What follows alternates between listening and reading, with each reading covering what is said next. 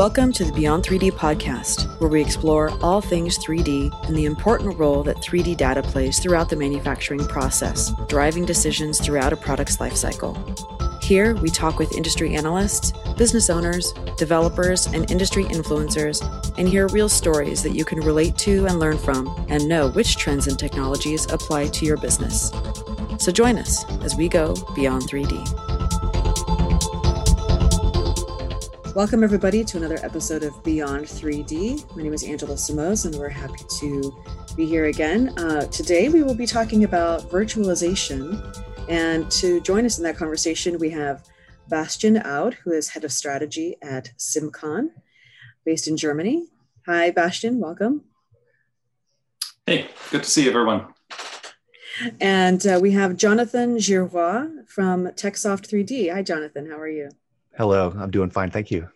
And Jonathan, so we this is the first time that you've actually been on the podcast. So we've had other folks from TechSoft, but this is the first time you're joining us. So could you just take a minute and and uh, talk about how long you've been with TechSoft and what your role is? Yeah, absolutely. So uh, Jonathan Girroir here, and I've um, been working in 3D graphics. Oh, let's see, for 20 years now or so. I've been with TechSoft for 13 and and kind of uh, been in different roles, um, different parts of the company over over that time. Right now, I am um, serving as their technical evangelist. My background is software development, um, but I focus on connecting to our our partners, and um, a real focus of mine right now is building a, a technical community around our our products. Um, but I'm also just interested in anything 3D and and um, business development. Uh, so it's a real real pleasure to be here with with you guys today. Good, good. So, Bastian, before we jump into the virtualization topic itself, can you just introduce SimCon and, and also tell us a little bit about yourself? Yeah, sure. Uh, so, hi, I'm Bastian, head of strategy at SimCon. And um, uh, before that, actually, I was at uh, McKinsey Digital, um, uh, which is you know, management consulting, helping companies shift course, uh, you know, uh, adopt new digital ways of working. And that's also what I do at SimCon. Uh, so at SimCon, what we do is we help people virtualize their injection molding projects. So we help them take their you know, physical corrections that they otherwise do um, you know, in, in the shape of steel, you know, shaving steel off molds, very expensive, very slow process, and making that digital so that they have a virtual prototype uh, that they make those changes and improvements in, uh, you know, which, which saves time and money. And to adopt that type of way of working, you do need to change the way you know, you know you do stuff in your company, the way you organize time, your people, etc. And so that transfers nicely over from the McKinsey digital methods that I used before. Great. And so when it comes to virtualization, you've been doing this for for a while. Um, how have you seen things change?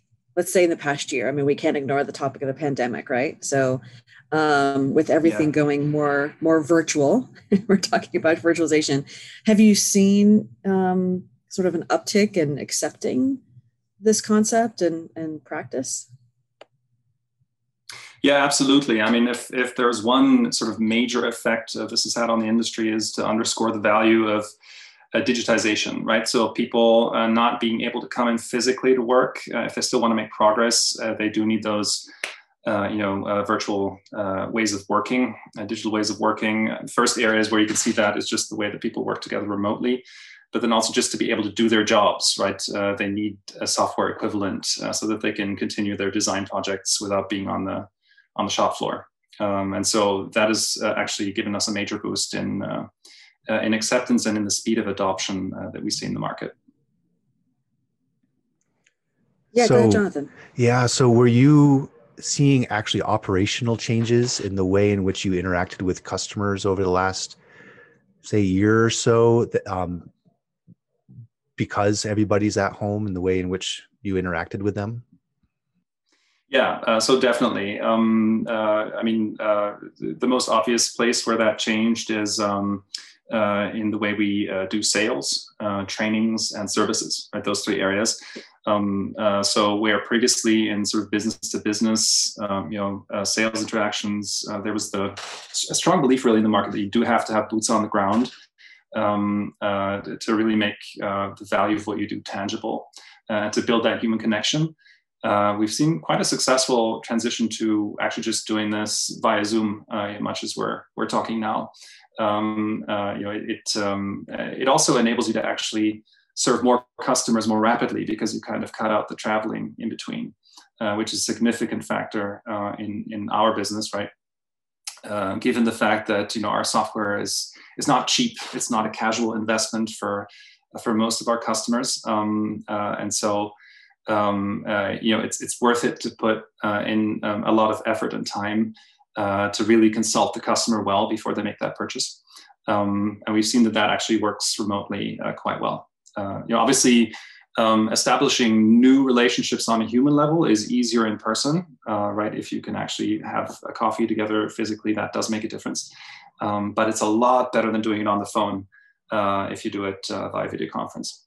Uh, and then same thing in, in, in services, um, right? So we've been, um, uh, uh, you know, where previously uh, we used to do this essentially by phone and screen sharing. We now actually have video conference uh, plus screen sharing, which people really do appreciate because it gives that extra human connection.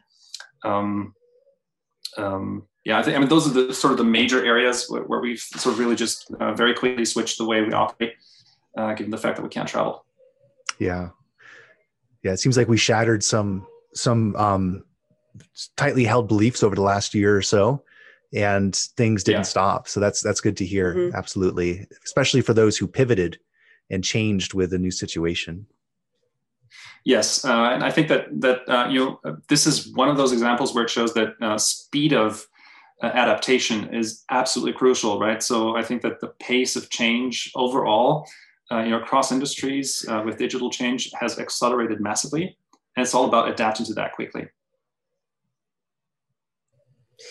Um, kind of building on Jonathan's question of you know how operational changes. Talk about the mindset of some of your customers um, and perhaps new customers, right? So people are being forced to consider virtualization and other technologies that, that maybe they had heard about, but just were apprehensive and there was really no need to consider them, right? Yeah. In, in, a, but now they're sort of being thrown into the situation where it's either consider these or do, or go out of business, right? So talk about how that's affected the the mindset of your customers, both you know the designers and the engineers, but as well as management. You know, is it top down? Is that I'm just curious as to you know are people happy about this change? Have they been a little curmudgeony about it? You know, talk about the mindset a little bit. Yeah, I think that the way that um, the best way to frame what we do is we bring digital change uh, and we bring new ways of working. And so adopting those does require a shift in mindset um, uh, quite a bit. Uh, I think that the pandemic has helped with making that shift. Um, but the types of shifts that you uh, you typically require is uh, switching to more front loading. So um, it means that the, the front, like the early stages of your process where you do digit, uh, design, right? They take a little bit longer than they used to, right? Where before it was sort of the race to the first prototype. Now it's like let's, let's invest a little bit more time into doing alignment uh, with the people downstream, uh, you know, with machine settings, who do quality control, um, who do serial production down the line. Let's involve those guys uh, earlier uh, during design. So it'll cost you a little bit of time early on um, and uh, but you save that time, you know, five or sixfold downstream, right? And so to, it's always difficult to get people to sort of make a sacrifice early in order to get a delayed benefit, right? So in order to really get that, you have to paint a very compelling picture of the value that is to be had, right? Because it's less right. tangible, because it's, it's it, it, sort of happens later that you get that. Uh, and so that is uh, that's sort of uh, the, the fundamental issue that management uh, on the customer side uh, need to consider and solve right? Think of this more uh, of a, a, sort of a change management issue and less of just installing a piece of software and doing a training and mm-hmm. you're done. You won't be done right? You have to you have to convince your people that it's worth it to sort of stick with it learn how to use this well change the ways of working um, you know change old habits. Um, and so that is often an underestimated aspect of uh, you know how much value to actually get from this. Um, right? The, the, the, the, more effectively you bring people on board the more you, you sort of pick the first projects you do wisely to have inbuilt um, uh, uh, you know uh, you want to use those first projects as a as lighthouse successes that you can point to in order to sort of rally the troops around this new way of working. Right? And so you need to consider that when you pick those projects and the way you do your sequencing better to do one project end to end thoroughly and quickly than stop and show everybody look here's what we did. Communicate about here's here's what the wins actually were. Here's what we learned. Here's what we're going to change uh, the next time around. Um, uh, you know that's crucial. So for our audience um, we're curious if you could just explain a little bit about the specific area of engineering and manufacturing that you're focusing on that of mm-hmm. injection molding and then some of the challenges in that area that you're trying to to fix with virtualization? Yeah. So um, essentially um, think of uh, plastic injection molding as you uh, you know shoot liquid hot plastic uh, into a cavity that is sort of the uh, the inverse shape of what you want to build uh, right? Um, and you would think that if you want a straight part to pop out uh, of that cavity at the end of it you would just have that have that surface also be flat inside that mold, inside that cavity. However, if you build that cavity exactly like the shape you want to pop out of it, um, that uh, you won't actually get that shape, right? So because as it cools down uh, and solidifies, uh, it, it, shrinks, right? The, the, the, plastic shrinks during that cooling process. Um, and it doesn't necessarily shrink the same way everywhere, depending on the thermal properties uh, of, of what you built. And so it sort of shrinks and warps, it twists out of shape. And so, in order to get a part that is um, exactly like you designed it, right, you kind of have to build that mold a little bit wrong to get out a part that's exactly right. Uh, and so, our software helps with that, right? So, it helps you solve these shrinkage and warpage issues um, by predicting them, right? Uh, and so, you what you do is you use simulation to understand, okay, if I do these settings, if I build my mold this way, uh, if I build my cooling channels this way, uh, what will the resulting end product look like? Uh, um, how short will my cycle time be, right? Um, the shorter that cycle time is, um, the, the more efficiently you can use your machines, for example. So time is money there as well. Yeah, so it sounds like um, I believe these these molds are really expensive, aren't they? Like if you build it wrong, you're yeah. you're wasting money there too, aren't you?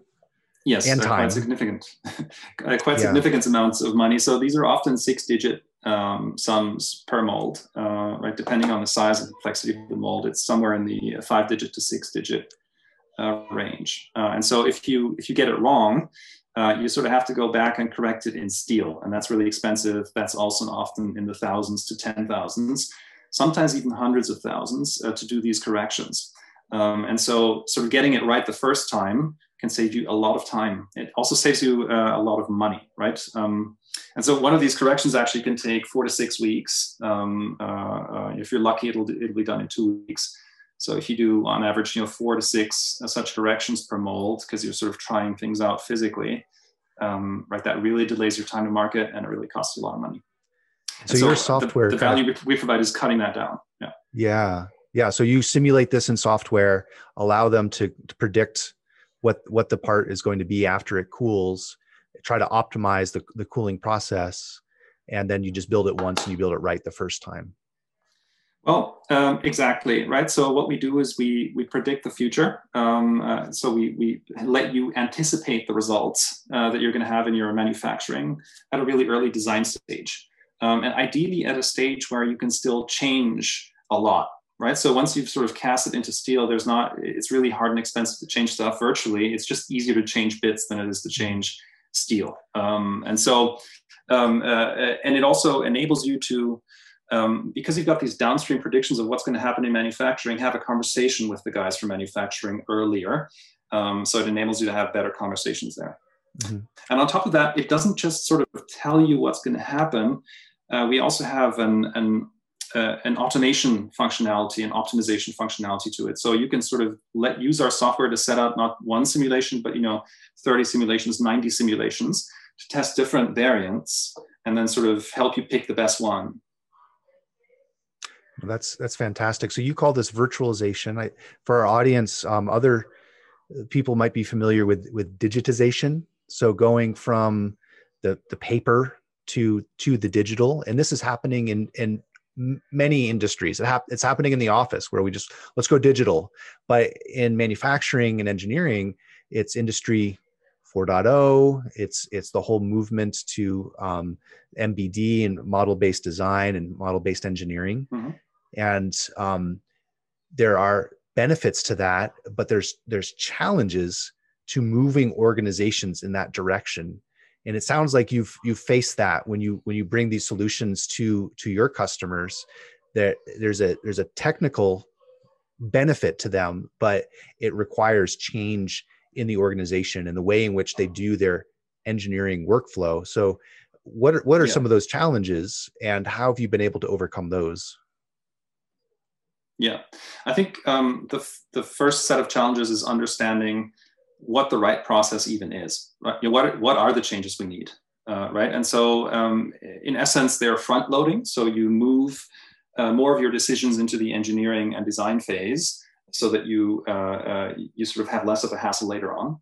Uh, a second one is cross cross functional work, right? So you've got people from upstream functions like design working together with downstream functions in decision making, during those early stages, right? So it, it, requires more people to be at the table during sort of the major decision gates that you have. When you go from your design to your first prototype, right? That decision, that go no go decision, um, needs to be made cross functionally, and so it involves getting more people to work together, which is a complex organizational task.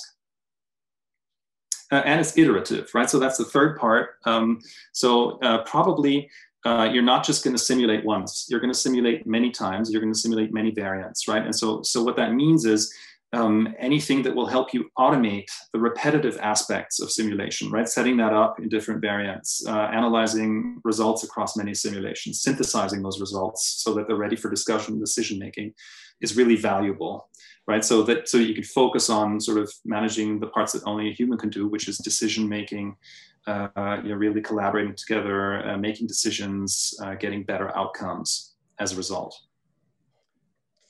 Do you have uh, so do you like a, a, a customer example? I mean, you, the, to kind of illustrate what you've just talked about. Um, and I know you probably can't mention names of companies, which is fine. But anecdotally, do you have an example that you you know uh, can share that uh, demonstrates maybe it was the first time that the company did a virtualization and the results that they got from that? Yeah, for example, we work with a large uh, multinational um, uh, manufacturer uh, in the automotive industry, um, and so uh, they produce uh, you know literally hundreds of molds every year, staggering costs, um, and on average they had uh, you know in terms of physical corrections, four to six of those per mold. And so that is a staggering amount of money uh, that you sort of you know put out on the table, given that each of these costs thousands uh, you know, of euros. Um, and so uh, uh what we did there is we helped them introduce um, not just simulation, but sort of automated design of experiments um, and optimization based on those simulations. And they've been able to cut down their um, uh, uh, you know, the number of correction loops that they do by about 30%. Um, so you don't go from 100 to zero. Um, the reason is uh, you go from uh, you know 100 to 70 percent uh, of those correction loops. That's a realistic uh, expectation, uh, which is a lot of money uh, and a really mm-hmm. good return That's pretty on investment. Significant. And, yeah, it's quite significant. Um, and so the, the types of obstacles that you face there are um, uh, setting up the process the right way. So, what's the right process? And then getting that done organizationally, right? So, bringing your people on board, actually training the people, um, picking your first projects. Where am I going to do this? Learning to sort of work in this new way, uh, which is different and requires different types of decision making along the way. Um, and so, uh, you know, we help with that. Um, uh, so we, you know, we have um, uh, we, we don't just uh, see ourselves as a, a software vendor. Uh, we do see ourselves also, yeah, so it's SimCon, right? Simulation and consulting. So that's the second half of the half of what we do. Um, so we help our customers with that. We help management think through how do I set this up, right? How do I sequence my transition? How do I go from a pilot to scale uh, so that it becomes sort of the new normal way of working? Do you think that if you if you didn't have that consulting side to manage change at the organizations, uh, you, you, wouldn't be successful? Well, I think it is possible, uh, given the amount of value that's just in sort of using the software that it would be possible to sustain a business, but I think it would be less effective and that the customer would get less ultimate value from it, right? So it would be sort of enough value to sort of justify the investment, but it wouldn't really be milking it. You wouldn't really be getting the maximum out of it that you can, right? And I think ultimately that's what we want, right? We want our customers to benefit from the software so that they continue to use it um, uh, uh, and, and, and really you know, improve the way that the industry works. Yeah. Can we talk about data flow for just a second? Um, I'm really curious where sure. you have in the engineering design process and, and the, the life cycle of engineering design, you have ideation, then you have design in CAD, and then then you go to manufacturing. Mm-hmm. so there's there's the step. Normally in subtractive manufacturing you have a cad cam. That's because even in in cam you have to kind of reverse you have to rethink the part. Then you go to manufacturing yeah. and then you go to quality control and then and maintenance. You sit you sit in there kind of in that I, would say cam spot but there's there's also analysis. What we mm-hmm. see is is analysis feeding back to the design process and getting getting yeah affecting design decisions. And is, is that where you you see it? And, and we have to influence decisions kind of upstream when when when data is flowing. And so we have this kind of circular um, workflow of iteration and, and and process iteration and engineering design iteration. Is is that where you sit so uh, we actually sit in multiple places there. Uh, so people already use us, uh, you know, when they're doing sales uh, to sort of cost their projects appropriately before they actually do the real design. They do sort of a quick and dirty version to sort of make sure they don't make any obvious mistakes early on. Then they use us again during design. Um, uh, during the engineering phase, um, where they try to involve the downstream people to make sure they don't make bad decisions there. Um, then uh, during actual sampling, right? So uh, sort of the, the part that uh, you just mentioned and, and, um, and labeled as manufacturing is, is, like this whole chain of events, right? So there's like you design the part, you design the mold, you design the process parameters that you're going to use in manufacturing simultaneously, ideally, so that you can sort of use one to inform the other. Um, and then you you build a, an actual uh, physical mold uh, and test it, right? So you do sampling. During that stage, we also use our software to do uh, sort of root cause analysis uh, if something doesn't turn up as expected. Um, right, so it, it allows you by having sort of varied many parameters during uh, using simulation, you understand what are the parameters that could be off, and if I twist, you know, if I if I pull this lever, what's going to change in the result. So if you see errors, you know what to do in order to correct them. But because otherwise, all you see is like, oh, something went wrong. Now what do I do? Right, so uh, it's used there, and then finally, it's also used in quality control. We actually have a collaboration uh, uh, with a company called Volume Graphics, who, industri- who do industrial uh, CT scanning. Um, and their software is compatible with ours. You can actually use the same quality measures that they use in their software in our software to do the virtual optimization. So you can link those two things, um, the way you do quality control and the way you do optimization earlier on, so that you can also also learn across time, uh, sort of you know what works, what doesn't work, um, and you have a consistent language for control across the entire uh, sort of for quality across the entire process. Yeah, it sounds like that, that is a that is a, a, recurring theme where quality means a different thing early than it does in the end. Uh, and then a lot of sort of decisions get sort of lost in translation in, in these stages, right? Engineering has one idea of what does good mean, uh, what does success mean, than manufacturing, and, and you you get some tension, some friction there. You can get that um, under control by having these cons- upstream cross-functional teams decide on what quality means together, and then using consistent quality measures through your entire process. So it really sounds like uh, with with uh, Volume Graphics and, and other kind of parts of, of this process, interoperability, both from a yeah. technical side, is, is very, very important because you're you're influencing design from things that are, are being analyzed downstream. Um, being able to also have interoperability between teams is is important so this this whole process is getting would you say it's getting tighter and more more efficient so i would say that ultimately it needs to be end-to-end integrated um, right mm-hmm. so the, the idea is sort of maximize the end-to-endiness uh, if, if, I, if i can make that an adjective um, uh, of, of what you're doing uh, that's true in terms of process where you want sort of downstream to be involved upstream, it also means you need to reflect that in your systems uh, and software landscape, right? You want the parts of the chain that you're using there, your CAD and your simulation optimization and your quality control later on, and whatever system you use to um, you know, um, steer the machines that you're using during manufacturing.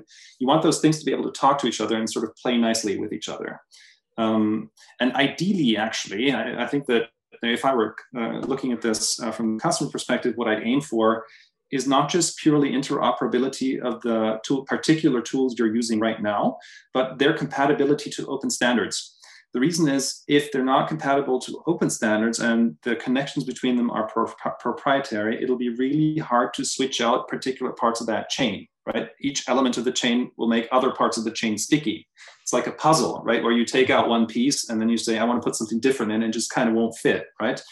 Uh, and in that same way, I think that uh, you know, if you kind of standardize the outside shape, um, uh, the, the, way it connects to other stuff, right? Uh, it'll make you more flexible as a customer. It'll make you, it'll make it easier for you to benefit from wherever the fastest technological process, uh, progress is happening in the future, which you cannot anticipate now, right? So aim for open standards, aim for uh, aim for uh, you know interoperability. Um, I think those are the types of things you would aim for as a customer. Do you, do you see one standard? I mean, you're you're in automotive, being being there in Germany. Do you see one standard kind of rising to the top? Or or is it still lacking in our industry? I think it's still lacking in the industry. Uh, mm-hmm. so there are some uh, sort of uh, you know um, uh, first attempts at this. For example, there's VMAP, uh, which is actually a, a publicly funded uh, standardization initiative here in Europe for CAX software, which we are compatible with.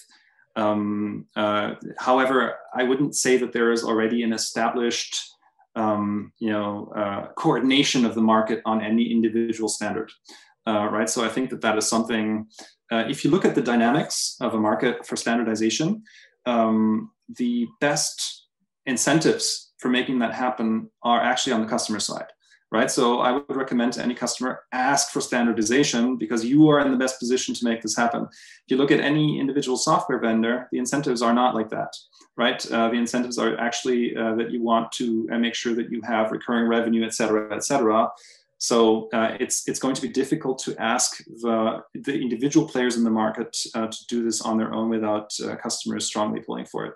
Yeah, I think it is they want to keep their data with them right that's that's yeah, that's, that's right. a, a business decision where we don't want to have an, and each organization is different but we want to keep we want to keep it sacred to our ecosystem um, and not be pushing it out there and that's one of the things we're trying to work on is break down those walls yes and mm-hmm. and either either push standards or or provide tools that allow you to bring in whatever um, data sources is is available to you exactly and uh, so just sustain flexibility, avoid lock-in um, because it's um, uh, you just won't have the prescience to know what technology you might need in five years' time, right? And so you need to set up as a customer, as an uh, you know, as, as a manufacturer, you need to make sure that you set up your system for interoperability, flexibility, and the ability to switch out particular parts of your digital chain later on as technology evolves. Yeah, that's a great point. Um, so we are coming up on our time, but there were there was one other thing that I think we wanted to touch on, which is sustainability.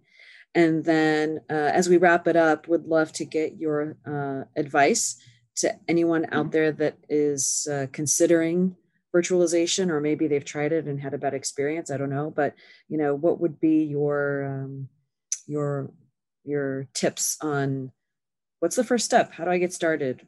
You know if i'm evaluating a vendor what should i consider? That sort of thing. But let's let's address sustainability yeah. and so overall uh, sustainability is probably the most important megatrend that is facing the plastics industry at this time uh, both from in terms of um, uh, you know consumer perception in the market uh, rightfully so um, as well as in terms of you know, resulting from that regulation that is already coming now and will come with uh, you know, added force in the future.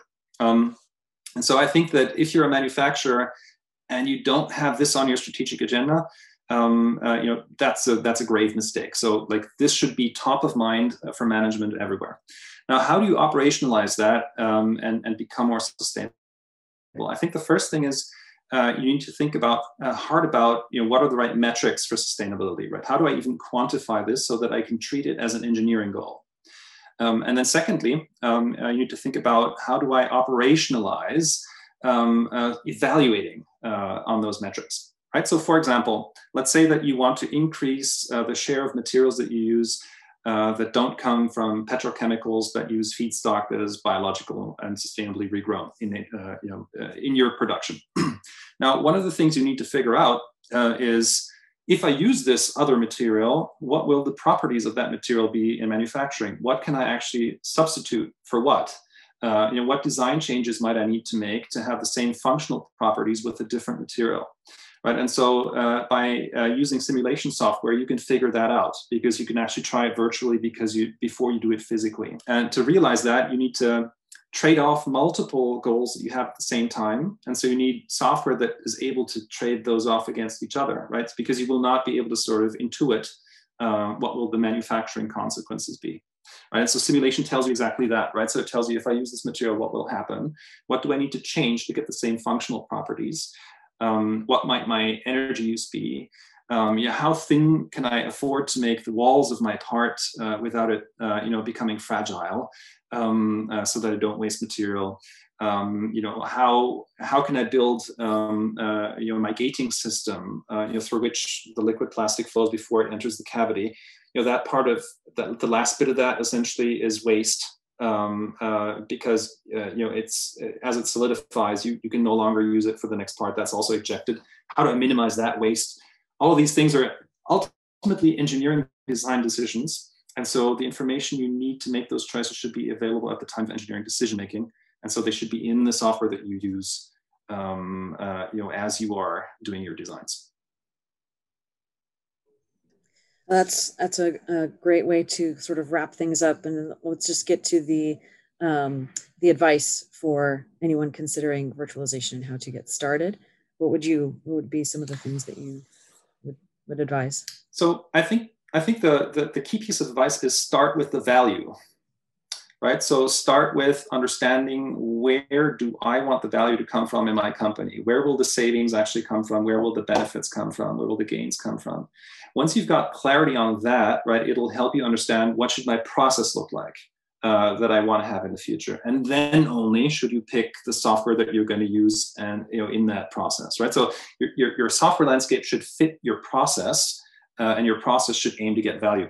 So if you do it the other way around and you sort of make your process fit your software, um, it's, it's really likely that you're not going to maximize value, right? So conceptually, what that means is, you know, um, management needs to think hard about what they want the future to look like, uh, you know, where their gains should come from, and then work from there, and not the other way around. Um, it also means that um, as you, you once you've sort of picked what best fits into your planned process um, you know, of the future, um, uh, you should really think about change management. You should think hard about change management. How are you going to sequence it? You know, start narrow but deep usually is the advice that we give, right? So aim for really quick wins, uh, lighthouse successes that you can point to. Better to do one project really well and then talk about it a lot than to do 10 projects sort of meh, right? Because then you're not going to have anything to point to, and this is how progress dies, right? It's like that's how you lose momentum. You've, you've stretched thin, um, and now uh, you know people were like, well, six months later we haven't seen any successes. Um, right. uh, you know, let's take away funding. Um, so you know, it's better to do sort of one thing fast but really well, then scale from there because now you've got something tangible to point to along the way. Very, very sound advice, uh, Jonathan. Anything you want to add to as we wrap it up? No, it was a real pleasure meeting you, and thank you so much for your time today. Thanks for having me. Yeah, thank you both. Uh, it was a great conversation. Hopefully, our listeners uh, found some inspiration and, and, learned a few things. And uh, we'll put a link to SimCon in the, the comments um, or in the in the show notes. And so, thank you again, both um, uh, Bastian and Jonathan. Thanks to our listeners. And for those who haven't subscribed yet, please hit the subscribe button and share this uh, podcast with your colleagues or anyone that, that you think might be interested in these types of topics around industry and 3D and virtualization, digitization, uh, you know, as we, we are pushed more into a digital world. Um, and if you have a minute, please leave us a review on iTunes. It will help others find our podcast and join our conversation. Uh, and with that, we'll just say thanks again and have a wonderful day. Thank you. Have a good one, everyone. Bye bye. Thank you for joining us on the Beyond 3D podcast, hosted by TechSoft 3D. Be sure to subscribe on iTunes and leave us a review, or subscribe on SoundCloud. To listen to past episodes or learn more about TechSoft 3D, visit www.techsoft3d.com forward slash blog. Send us comments and suggestions at info at techsoft3d.com. Thanks again for listening, and we hope you'll join us again on the next episode of Beyond 3D.